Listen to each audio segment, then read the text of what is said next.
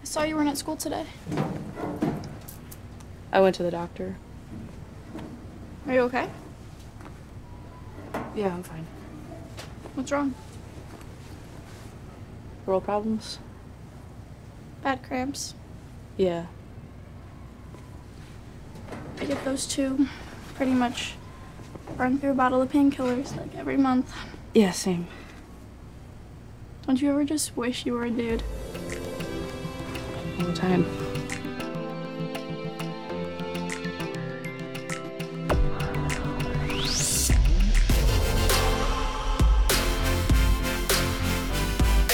Welcome back, Oscar fans. You're listening to the OCC. This is Jake. The Academy has uploaded its first batch of Best Picture film submissions to the Oscar screening room. One of the films included in that is Eliza Hittman's Never, Rarely, Sometimes Always. It's a film that came out earlier this year that I didn't cover, and I want to take this as an opportunity to cover it. This film played Sundance in Berlin. It was originally released into theaters right before everything closed. It was then re released on video on demand and a movie that, for my money, is the best movie of 2020 to date, and it's really not all that close. So I'm really excited to, to cover it today, and joining me to discuss it is filmmaker Adam Lippy. Adam, thanks for joining the OCC. Thanks very much, Jake. I'll consider this like a spoiler conversation. We want to be able to talk about the full movie. So if you haven't seen this movie um, before you keep listening, I would advise you to watch it. So we should probably stipulate off the top like, I acknowledge that this is going to be a conversation with two guys talking about a, a movie that's heavily centered around abortion. So there's something that's inherently a little bit fraught about that. And I understand that and acknowledge it and, and, and want to say that off the top. But, you know, despite being male, I found this movie to be very, very affecting. Like I said, I, this is the most powerful thing I've seen this year and, and frankly, in, in a little while. What about this movie resonates the most with you, I guess, just from sort of like a, a gut, you know, first impression standpoint? Well, I like movies that are um, about things that I don't know anything about. Now, I know what a crisis center, a pregnancy crisis center, like what she goes to early in the film. I know what that is. They have one in, in my area. I also live in Pennsylvania, not quite nowheresville like Shamokin, uh, which is coal country, where where she the beginning of the film takes place. But yeah, because I'm not you know a teenager, I'm not um, you know I, have never personally had an abortion, obviously. I, I, very much appreciated how clinical everything was. I love. Um, I, I, should mention that I've seen uh, her uh, first two features as well. I love how she does not bother with exposition. You just figure it out on your own. You just watch, and there's no lazy sequence where someone just says, "Hey, your name is Autumn, and you're this and this and this, and we know this about you." It's just all implication. You don't know. Uh, are we supposed to believe that her father, or maybe it's her stepfather, is the one who's the father? It doesn't. It doesn't really matter um, all the the guy that she throws water at in in one of the early scenes is is that the father or just a jerk? Uh, who knows? I, I, very much enjoy where you don't spoon feed the audience, um, especially in a in a kind of uh, drama like this, where you're nobody feels the need to constantly um, explain themselves. It's just awkwardness, and you experience it um, in the way that they're experiencing it. And you can see how, how much they're struggling. And you can see whenever anybody asks them a direct question, they don't know how to answer it. I, I love stuff like that. I couldn't agree more. I think that's primarily what jumped out to me about this movie as well. I think kind of a worse movie would have, for example, verbalized a lot of the relationship between Skylar and Autumn as they take their trip and, and try to convey things that in this movie are conveyed through kind of one gesture or facial expression. So Eliza Hittman is the filmmaker here, and um, you mentioned that you know I think this is probably the first familiarity that many people will have with her work, but it's not her first film, and I know that you've seen her collection. Is this sort of a feature of her filmmaking style, this sort of subtlety and and I guess lack of exposition in, in your observation? It, it absolutely is. The movie she made right before this, um, Beach Rats, which is about a teenager who hangs out with his buddies on the beach in Brooklyn, in Coney Island, and is uh, secretly sleeping with older men that he picks up online um, while trying to fake a heterosexual relationship. We don't get the the scene where it's like, "Hey, how come you're gay? Hey, how come?" None of that. It's just we're on his face. He's He doesn't emote much. Um, it's very much like um, the first two films are very much like watching Larry Clark films, but without any of the prurience. Um, so while they're comparatively explicit to versus a major, you know, mainstream film, um, it's not exploitative at all. There's nudity, but it's so matter of fact, and and everything in it is, is matter of fact. It's just you know teenagers being confused about their sexuality in different ways. Beach Rat, and then um, it felt like love is from a female perspective. Um, and and it, you you focus mostly on the main character, and then the, the side characters don't get nearly as much. Um, they're they're kind of on the periphery. You get you get a sense of who they are, but because we don't get exposition, because she doesn't, she's very careful in a strange way about not establishing locations. Um, that you just have an interior and you fill it in yourself. You're like, oh, this is where I am. We didn't bother with like huge establishing shots, and at least in the first two films. And you're just okay. I'm in a kitchen. Okay, I'm at the beach. Okay, you know, there's there's just not these grand things that they don't. There's no spoon feeding at all. It's up to you to to fill in the blanks, and and you do. And that's you know one of the difficulties with uh, making a film without any exposition is you limit the audience who who wants to go with you, especially when you make uh, films uh, that can be easily dismissed as kind of slight because they're they're about very specific experiences. But but sometimes the imagery is so uh, strong. Um, there's a sequence in Beach Rats where the main character's father dies, um, but we don't even know. We just make the assumption that's what happened. He's it's mentioned he's got cancer, and then they just cut to the next shot, and he's in some sort of fancy car in a suit, and they don't say anything. And then before he gets out of the car, there's a reflection in the window of uh, uh, two children um, playing, and it's obviously like a you know a, a, nice image that is counterbalanced with like he never had this shot. He never you know he's depressed, he's disoriented, he's struggling with his sexuality and the fact that his father died and how that's affecting everything else, and he doesn't. Um, he's never had this shot of just the um, carefree, and that's I guess similar to what what the uh, other characters in Never Rarely Sometimes Always also experience. Like there's no what I found striking is there's no uh, effort at all, and I was amused by this to make any of the men nice at, in any way. The the nicest man in the whole movie, male from you know, is is the guy who brushes them off at the port authority, who gives them the uh, directions and then says "Have a nice day" in kind of a dismissive way. That's the only time that anybody is not trying to exploit them at, at all in the in in never rarely sometimes always yeah it's really interesting because you mentioned larry clark and obviously kids is probably his most signature work and it's a movie that centers around really a predatory dangerous i guess male lead character but also also bully uh, bully really gets at that a lot more that really follows around these awful kids, but you never with Larry Clark films. Sorry to mean to interrupt, but there's one thing about Larry Clark films that, that Eliza Hittman does not do.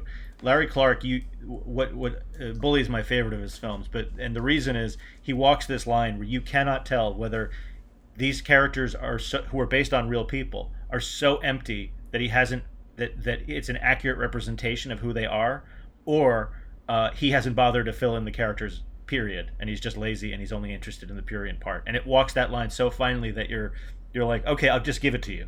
You know, these people these people are are sketches because that's who they are as human beings. But go ahead, sorry. Yeah, no, no, and that is that's an interesting perspective. Um, but I mean, they certainly, I guess, in this movie, and never rarely, sometimes always, you know, the world around these girls is relatively indifferent to them, but the male characters in these movies kind of feel dangerous throughout or, or threatening at least in, in some way. Even you know the seemingly kind of harmless kid on the bus who's on first glance is just trying to flirt with these two girls. There's sort of men in this film are just kind of posed as threatening i guess what did you what did you make of that what was your experience kind of as a male watching this movie where it's it's clearly kind of shining some kind of spot, spotlight on the threat of from sort of the overt to the harmless that seems to be being a woman interacting with all these men. Well, I thought it was it, it was of a piece with with the the fraught nature of the entire experience that like they just have absolutely nowhere to turn to. I mean, one of the thing, first things I wrote down while watching Never Rarely was, boy, the mom looks young. How old is she supposed to be? you know, and I thought because at first they, she was so young, I thought it was like her older sister, and then I realized no, it's her mom, and the reason she wants, you know, maybe not the primary reason, but one of the reasons she wants to get rid of this child, maybe that's a crude way to put it, but to have an abortion, is that she sees, hey, this is her future. Once the first one happens, then you're just working dead end jobs forever, and you know you're you're 29, and you have three kids or maybe four or maybe or maybe you know maybe the mom had her at like 15 or 16 with this one guy and and uh, all of a sudden you know she has she has no choice no no nothing and it's just one dead end situation after another. And it was the only time in any of the movies of hers that I saw that there was ever a thought of the future. There was ever a thought of what happens outside of this one instance was oh right she I, th- there this has to be a calculation that she is worried about um, what life is like after the time that she spends in New York having to do this. That's an interesting read, and and to your point, kind of about how subtle the screenplay is and the lack of exposition. You know, that's obviously not something that's ever ever stated in the movie, but it is pretty clear from early on in the plot that she, she either doesn't feel ready or whatever her reason is. Like keeping the child is not really in her plans at all, and yet, you know, her first experience in Pennsylvania in her hometown is is obviously kind of it it becomes very clear early on sort of the the impression there of abortion as an option. In this first part of the movie kind of as the premise is being laid out in, in a subtle way I, guess just what did you make in general of sort of the the intro to this movie prior to kind of the start of the road trip again it's it's it's fraught with all this peril i thought there was one one thing that the, the, the payoffs kind of come in reverse. The pregnancy tests, the scene when she's throwing up in the supermarket, and and her um, cousin slash friend says, "Hey, are you uh, okay?" And she's like, "She's like, no." And she's like, "Well, didn't you go to the doctor?" And she says, "She says I, I did, but they couldn't help me. Um, I took a test." And the the cousin says, "What kind of test?" And then it, it flashed in my head is how old is this cousin supposed to be who she doesn't know what, what she'd be talking about? and then later on when the cousin lies to the to the guy just to get the money and tells her oh i'm i'm 19 or 20 you think yeah uh, i mean obviously that's a lie but how old is she supposed to be and how much how much does the cousin see in what what her her cousin is going through having to get the abortion that how, much is she seeing oh this might be my future too and then it, it occurred to me as she's making out and there's that amazing scene at, at port authority uh, where they're making out and she she she goes to find her where autumn goes to find her cousin and I thought, well, she's clearly like four, 13 or 14. How many guys has she made out with? Is this like one of the first, if not the first, that she's just going through the motions and they hold hands for her to get through it as as as someone might go through like a you know, if someone is about to be in a lot of pain, you hold their hand and help them get through it. Is that what's going on here? Like, is she dulling the emotion, but like it's still painful because she just doesn't want to be there and she's doing that for her cousin? Yeah, it seems like the kind of lack of explicit dialogue kind of describing what's happening throughout the movie. You know, it, it could be kind of just realism, but it also seems like it's almost how these girls cope with a lot of difficult circumstances is to sort of compartmentalize these painful experiences that they are having. I, you know, that that to me, I feel like as you watch this movie and you see kind of everything that this cousin is doing to support the main character Autumn, and you just like begging her it's painfully that you want autumn to have some scene where she's just like thank you. Thank you for doing this. Thank you for supporting me. Thank you for and it just isn't there yeah the only time it happens she curses at her. Yeah I'm, it's one of the only bits of profanity in the entire film. And probably the closest thing is maybe in the last scene where they're they're sitting and just eating pastries and you know she sort of allows her like uh you know she doesn't really want to talk about what she's just been through but she allows her sort of like uh some levity in terms of just talking about you know something kind of non-important but like in a in an engaged way yeah it, i mean it seems like suppression and sort of kind of hide you know having to bury kind of some of these experiences is sort of a theme throughout the movie well to your point earlier about the experience the the first part of the film before they get on the bus one of the more striking scenes is obviously the crisis center i live in suburban Pennsylvania, uh, 35 miles outside of, Pen- of Philadelphia, and they have one in my area. They're not really medical professionals and they pretend to and they get government funding and it's distressing when you read that. It's unclear whether the you know obviously the video that they show her is to discourage her from getting an abortion and it's obviously not an option in their minds like you cannot do this. But it's not clear whether and it's not clear within the film whether the mistake they make about how far along she is in the pregnancy is deliberate or because they're bad because they're not they're bad at it because they're not actually doctors in general when i think about what really moves me like when i'm watching films or when i you know when i think about the movies that i think are really truly great movies it's those moments that you don't see coming and i think that that to me was really there's a couple within never rarely sometimes always and i think that's the first one you know as she shows up you know, so obviously we, we haven't really covered what the plot is because we already said this was a spoiler conversation. So I assume everybody's seen it. But, you know, as this girl is traveling to New York to get an abortion, Uh, when she was in Pennsylvania, they told her she was 10 weeks pregnant. And, and she meets with the abortion clinic in New York and they tell her that she's 18 weeks pregnant. And, and yeah, I mean, I, my reading of that was definitely intense. But to your point, it, because so much of this movie is unstated, you know, there's no scene, and I don't know how what this scene would look like, but there's no scene of like you know the women back in Pennsylvania cackling at like yeah. their evil deception or anything like that. So you don't know, but you're left to. I, I guess I, my assumption was that there is intent in that. I, I don't know. How did you read it? Um, I was probably a combination of their sloppiness and just like, uh, uh, you know, not that they would have thought that she would then venture off to New York to deal with it herself there is the, the crisis center scenes are part of the dead end narrative of what what I mentioned earlier with the the mother not being not appearing to be that much older than her daughter. Then these these uh, women who work at the crisis center also have the same point of view as you're never going to leave this this zero horse town anyway. You might as well just keep shooting out children because that's that's what your job is. That's what you're supposed to do is just keep keep feeding the meter of children essentially. Um, so it may not have been a cynical choice on their part to misdiagnose or misread the sonogram. Either they do know or they don't. Mm. I don't know if the ant- I don't know which one is necessarily worse. Um, if they did it cynically, that's one thing, but that would assume that they were uh, competent enough to even diagnose how long, how far along she was anyway. Um, it's part of the bureaucratic nightmare that she goes through in New York. And you know, I'm while watching it, I'm more proud of her getting through the bureaucratic process in New York of of going, you know, okay, well, we got to stay here, and then I uh, we, we we can go to this one place. Oh no, we can't, and the other one's a two day process, and now the strength to bother to try to do it over three days, and obviously not worrying about the fact that they got fired from their supermarket job, which would have been clear if either the stealing the money would be noticed or the fact that they didn't show up for work for three days would be obviously a factor. It is it is one of those things where you're like, um, I, I get we're just so focused on this, and it's interesting that she's focused she's focused on the long term but not the short term. When um, in in Hittman's other films, it's all short term. It's all what is it that I need to do right now? What is what is my initial emotion?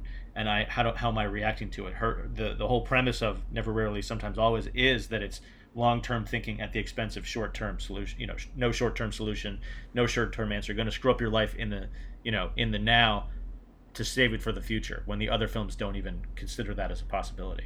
So, what is your? I'm interested to hear your perspective on Skylar. So, this is Autumn's cousin who accompanies her. Her motivations, which read is pretty pure. If this is a movie about the protagonist, all of Skylar's actions seem to just sort of support that protagonist. I guess how did you read that character and, and what was driving her decisions? Naivete, uh, wanting to be helpful, um, seeing the you know that she has to go through the same creepiness of the supermarket where the guy's you know playing with her hand when she hands the guy the money maybe a little bit more foresight, but it's naive. I, I took it as I want to be supportive, but I don't necessarily know how. That's why I thought that that that uh, vomiting scene was so important because you just get, oh, she's really young. She really doesn't know. I was very amused by the scene on the bus where where the guy starts flirting with her and says, you know, we got close quarters here, and, and she says something to the equivalent of, yeah, there's basically no way to avoid you. well, and that's kind of interesting as you talk about naivety because she does seem very seasoned at having to fend off these types of sort of quote unquote harmless, just like flirting. Right. Well, she's she's more she of the two. She's more the traditionally attractive one. So uh, one assumes, especially in the in Sh- Sheboygan and the coal town they're from, that she gets more of the attention. I mean, again, we're just filling in Yeah. based on what we understand of life, like because none of it is stated. But I, in the same way that in Beach Rats, the woman that the main character dates as sort of cover is very uh, traditionally attractive. She's got a but with a big Joker smile, and part of that idea seems to be if I if I do this, then my friends will assume that I'm straight, and you know that's who I want to be with because look how attractive she is, and that that's always a factor in the calculus these characters are doing. I don't know how much of a self awareness that the cousin and never rarely sometimes always has, but she must she must be aware. Oh, I'm getting more attention, and that you also have to maybe read into is uh, Autumn more sexually experienced because she wasn't getting the positive attention, and so she, maybe the, her version of positive attention was, because again, again, because you don't know, was part of her calculus that she's done throughout her whole life. Like, uh, you know, she's been with six guys, as she said, which would seem like a lot by, I, I guess we're assuming 16 or 17 years old. Seventeen, I think. It, yeah. it, how much of that was she's not accepted? How much of this was for attention? I mean, when we get to the scene where it's clear that some of these guys did it without her permission, how much did she just go along to get along because she thought that's what she was supposed to do, if that makes sense? Right. Yeah. No, I understand. And and the the scene that you're referring to is, I think, kind of the second scene for me that was really just a powerful, like, the type of scene that really elevates a movie, and that's where the name of the movie comes from, which is where she is uh, meeting with the counselor um, at kind of when she, you know, the whole movie is sort of navigating the bureaucracy of of how difficult it is to get an abortion. She has to go to multiple places, but she ends up at sort of the place where the is the right place that she's supposed to be at. And her meeting with a counselor, where she has to kind of go through and she gets a series of questions and has to answer them never, rarely, sometimes, or always. And it just sort of unveils this very disturbing, difficult kind of sexual history and, you know, ultimately kind of escalates to like a really emotional reaction for her of, of kind of letting herself confront a little bit kind of everything that she's had to had to endure. Uh, What did you make of that scene? How did, how did you feel about it? I mean that's that's a great scene, but it was also set up by the previous scene, which I thought was almost as good of a reveal. When she's at the first place and she she pulls up, you know, she doesn't want to pull up her shirt to show them all the bruising um, that you kind of know is coming. Although I guess I didn't expect or anticipate that it would be so severe, and you wonder, even though it's again never stated that the the, the doctor who's examining her does she think a she did this to herself or b she's getting beaten at home or c you know what how, how, but but there's no there's no shot of the doctor looking aghast. There's no shot of oh my god we need to take you to the you know it's just yep that's what happens. And so when we get to the next stage of it when she's when she's being more officially examined in preparation for the abortion that scene is obviously utterly brutal and so emotional because she's unable to just like with other films that that Hittman has made, just answer direct questions without either deflecting or telling really insufficient lies that aren't convincing. Yeah, I, I thought it was really an astounding scene. I guess eh, before kind of, I, I want to zoom out a little bit, um, but like in terms of the just action or the what actually happens within the movie, was there anything else that really jumped out at you eh, for discussion? If I had a criticism of it, it would be um, she has a problem uh, in all three of the features that she did, in which the third act kind of is aimless until it kind of resnaps into focus. And so there'll be sort of a 10 minute period, maybe about the hour 5, hour 10 minute mark, maybe a little earlier, where it'll just start to meander and it'll repeat itself and you wonder I wonder if this is serving any purpose. You know, we're we're, we're watching essentially the equivalent of a, you know, American version of Italian neorealism. Could this do with a bit more focus? Could you chop some of this out? Um, I, I thought of like some of the flirting near the bowling scene could have either been tightened up and that happens in her other two films in which they're they're just sections that are a little bit repetitive and aimless and you, you your mind begins to wander a little bit because she's because she has been so tightly focused and you you wonder okay it, has this has this movie lost its way and then and then it'll all of a sudden be get right on it and just have some very key scene that uh, that is uh, emotionally uh, very um, satisfying. Well, not satisfying perhaps, but emotionally very uh, daunting and um, you know moving in some way or another. I-, thought that Never Rarely probably handled it better than the other two. I think she's becoming more of a skilled, more confident filmmaker um, because the other two films are more uh, all over the place, and you don't get as much. You're, you're having to read so much into the characters that there's there's not much to hang on to if you if you're not 100% in their head all the time. Yeah, that that's interesting and I can definitely see that. I think it worked for me because their experience is so aimless like they're kind of trying to get through the night in a in a train station in New York and and I can so I feel like the the ambience of just sort of like a little bit of loss of orientation like sort of worked for me or it didn't bother me. But it definitely it is a change in tone for a little while. And then like you said it really does snap back and you sort of understand uh, story wise the purpose that it's serving or at least that was my experience i totally agree with that. Um, I, I, wonder uh, if anybody listening to this would watch some of her other films and how that would how it would play when you watch them uh, as i did sort of backwards which i watched never rarely first and then watched the other two. Because it, it isn't necessarily like like the filmmaker that Hittman is uh, maturing. Mm. she's just expanding in a way while still maintaining her her focus. And some some of the the details are less um uh they're they're more subtle and never rarely like there's a very funny moment which is so kind of absurd if you're paying attention in beach rats where they're on a boat uh, the guy and his uh, the main character and his uh, girlfriend and the guy is named only in the credits. I don't even remember him being named at all in the film. And he's making out with his girlfriend on a on a party boat that's going around New York City, and they're they're in this bathroom, and right behind them is a sign uh, that says um, uh, "closet," and you're you're like, okay, I get your point. You know, he's in the closet, and here here's him compensating because he's trying to convince himself to get into the situation. And there's hmm. nothing in Never Rarely that is as maybe not over the top, but as like on the nose as that. That she avoids the the obvious signposts to go on the nose um, is is uh, I think a, a, a, great reflection of her perhaps maturity about the situation.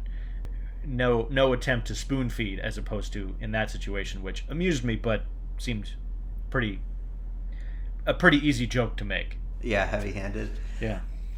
So I guess taking a step back from the details of the film now, you know, this is an Oscar podcast, and I tend to try to track the horse race throughout the year, and to me, I, like this is easily the best movie for me that I've seen this year. I've seen most everything that's that's come out, and this is to me my favorite movie by quite a lot.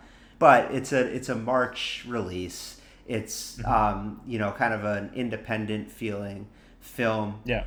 What is I don't, I don't know how closely you track the kind of or care about the the horse race of it, but do you have a, a perspective on kind of how you think this film may be evaluated, you know, what seven, eight months from now when when this is all getting voted on?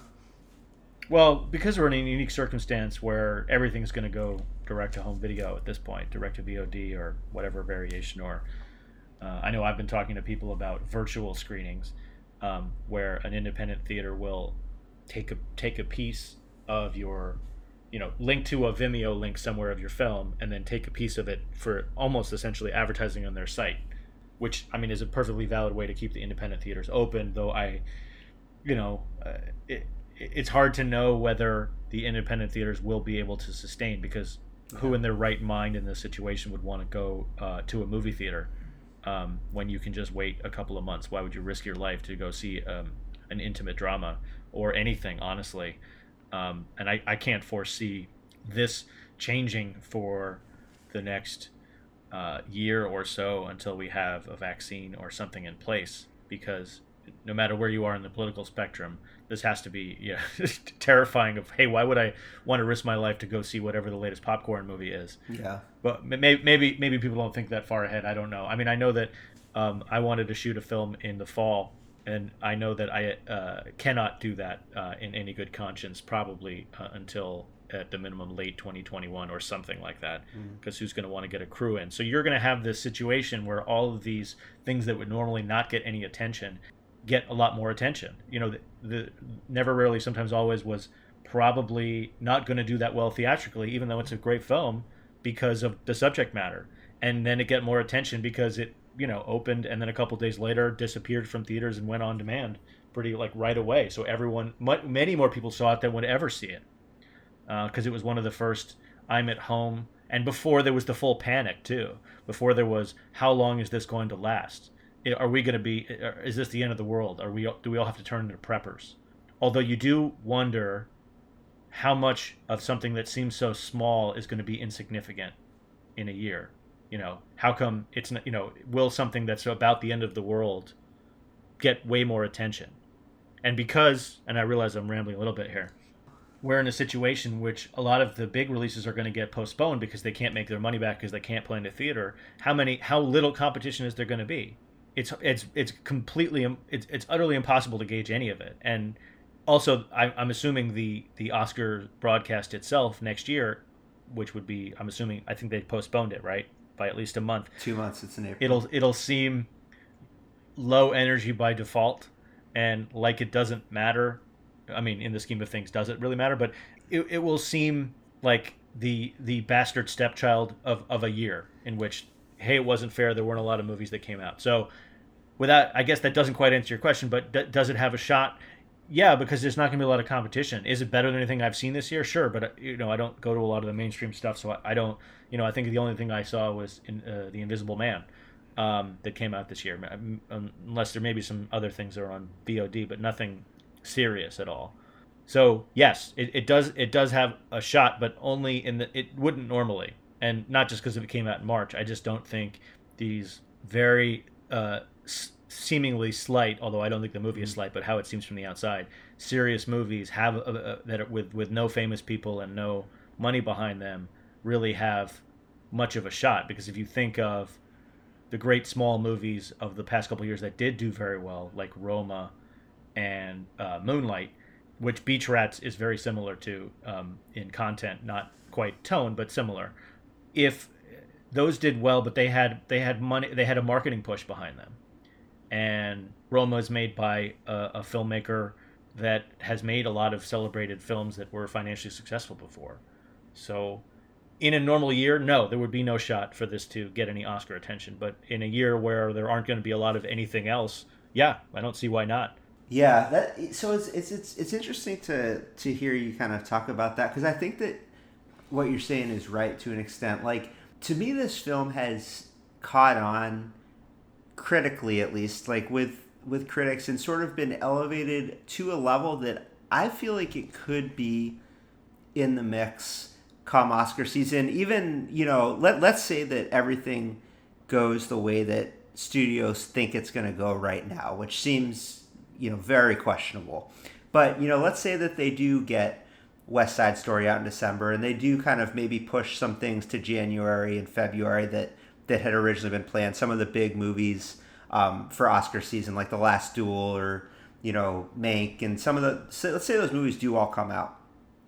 I still think that this movie has sort of broken through enough, feels important enough, and is being appreciated enough that it could sneak in there, I think, and, and be a contender. But I do think what you're saying is something that I maybe hadn't thought about enough or acknowledged enough that, like, part of the reason it was able to elevate was because of how it positioned itself on VOD, because of the lack of other movies. Because, like, if I think about a movie last year like Her Smell, you know, that seems like a pretty analogous movie. It was like, came out about the same time, it was critically appreciated, it was probably about the same you know number of theaters is never rarely sometimes always was initially released into and yet kind of come oscar season it had been forgotten about and disappeared. I don't know. I think to me like i, I am going to be st- stunned if there are nine more movies that come out this year that are better than never rarely sometimes always. So the question just becomes kind of do enough people remember it especially with the extended window? Um, but i'm rooting for it. I'd say i'm definitely rooting for it because i thought it was a really profoundly beautiful movie, near perfect, um, I, I really thought this was an astounding film. I mean, as you probably know, I don't think better or worse is really uh, a, a thing that matters in terms of what gets nominated for Oscars. No, not always. It's that, that's sadly true. There, there's there's plenty of things that get nominated that are just utterly mystifying. Uh, as a, as someone who used to be a film critic, um, I knew what would get nominated uh, when when the screeners would arrive because I knew what came in first, and I could predict. Okay, well, this is going to get more attention because this was the this was the stuff that came in in the first week and everyone watched it. And then whatever came in last would be at the top of the pile. You play the top of the pile bottom of the pile game. And it was it was fairly predictable how that would work. Whenever the screeners would come you know fedex would show up and then these would show up the first week and then then there'd be a then then 20 would show up within two days. And no one would ever watch any of those because it was just too much.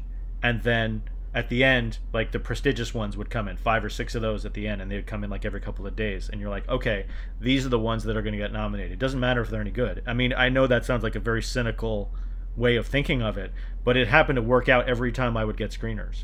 Oh yeah, and I, so the Academy obviously made some changes this year. They've for the first time opened the screening room throughout the year. So there's like four every quarter basically they show nine movies, and never rarely sometimes always was included in this first quarter. So may you know, hopefully too that maybe with everybody at home that kind of elevates it for this for this voting body. Um, but it's very hard to tell. And to your point, there's not a great history of sort of the quote unquote critical best films uh, being the ones that are celebrated at the Oscars. So I guess we will have to wait and see. You know, before we go, I know that you are on the verge of releasing a film yourself, also with Pennsylvania ties. Do you want to do you want to talk a little bit about that? Sure. I wrote, produced, and directed a horror comedy about a viral pandemic in inner city Philadelphia. Uh, it was finished uh, a couple months ago, and it's called Wait, Wait, Don't Kill Me. Uh, going through distribution right now. Uh, hope to have it out soon. It's um, basically um, there's a virus that's loose in inner city Philadelphia, and uh, it causes massive dehydration. But because the film takes place on the hottest day of the year, nobody can tell who's infected and who's just uh, sweaty. And the massive dehydration causes people to attack other people because people are mostly water. And one of the attacks is caught on a viral video, and uh, the military comes into a local hospital to try to stop it and maybe, you know, tamp it down. And they realize they can't, so they fence off the inner city to uh, let everybody die. And it's about the people who are left there to die. And it's uh, uh much eerier than it would have been uh, had I made it uh, much, much longer ago because the villains openly discuss things like uh, quarantines and uh, how they're going to hide the high death counts from the public and how they are perfectly comfortable letting the disease run wild because the people of this area are black and Hispanic and poor.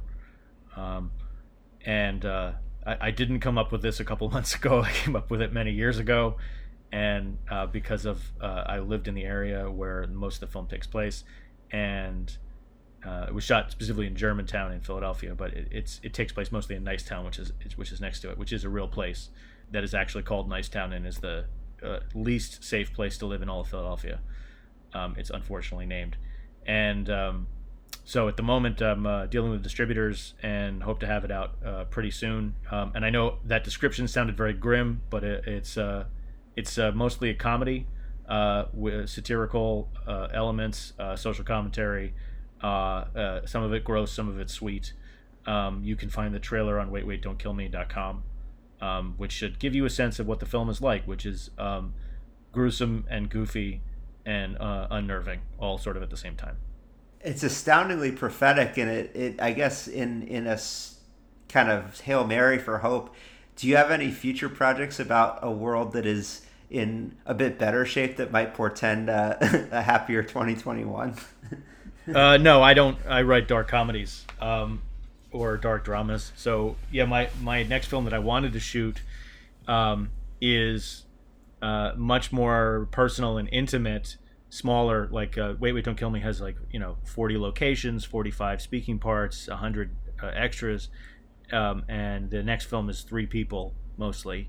Uh, mo- uh, about eighty five percent of it taking place in one location, and uh, my concern is that because it does, you you you worry about making a movie in the future, whenever it is that we can do that, that does not acknowledge the coronavirus, because there's the film that I've written doesn't acknowledge it because it was written beforehand, but it wouldn't make sense to acknowledge it. So you're worrying you worry like, hey, how can how can you not acknowledge blank? Like when The Graduate came out in the 60s, there were a lot of people who said, "Hey, how come they're not acknowledging Vietnam?" How come they're not acknowledging whatever the big thing of the day that changed the entire world is? How come they're not acknowledging whatever, you know? Yeah. Um, I, there'll, there'll be enough of that. I think I'll be excited to watch movies that are not like found footage Zoom movies um, Right. by 2022. So, Yeah, I have no intention of doing that. It, the, the film I wrote cannot cannot be done via Zoom. It's uh, you know, we we all. Uh, I was I I, uh, I had a conversation with somebody yesterday, and we were they were asking questions, and I, I about like personal things and I, personal movies, and I said you have to hide your personal things behind genre genre tropes. There's no way to do it. Otherwise, it's embarrassing if it's just all personal. Yeah. So, you know, my film, while it involves some personal elements, is is you know within the guise of a kidnapping thriller, because if I didn't do that, pe- people would be like, yeah, m- most personal films are just generally embarrassing and so specific as to be alienating. Um, which I guess ties it back into Eliza Hittman stuff, which is so specific that it could, it's going to be alienating to a lot of people, which may answer your question about how much uh, Oscar attention it might get because it's so specific. Because it is, it never backs out and give you any general anything. You either relate to it or you reject it, either for religious or personal reasons, or you're like, this is boring. This isn't about me, which didn't happen to me or you, obviously, but you know, is always a a, a, possible concession. Uh, I know when I recommended people to watch Moonlight, and they'd say to me, "Why would I want to watch Moonlight?"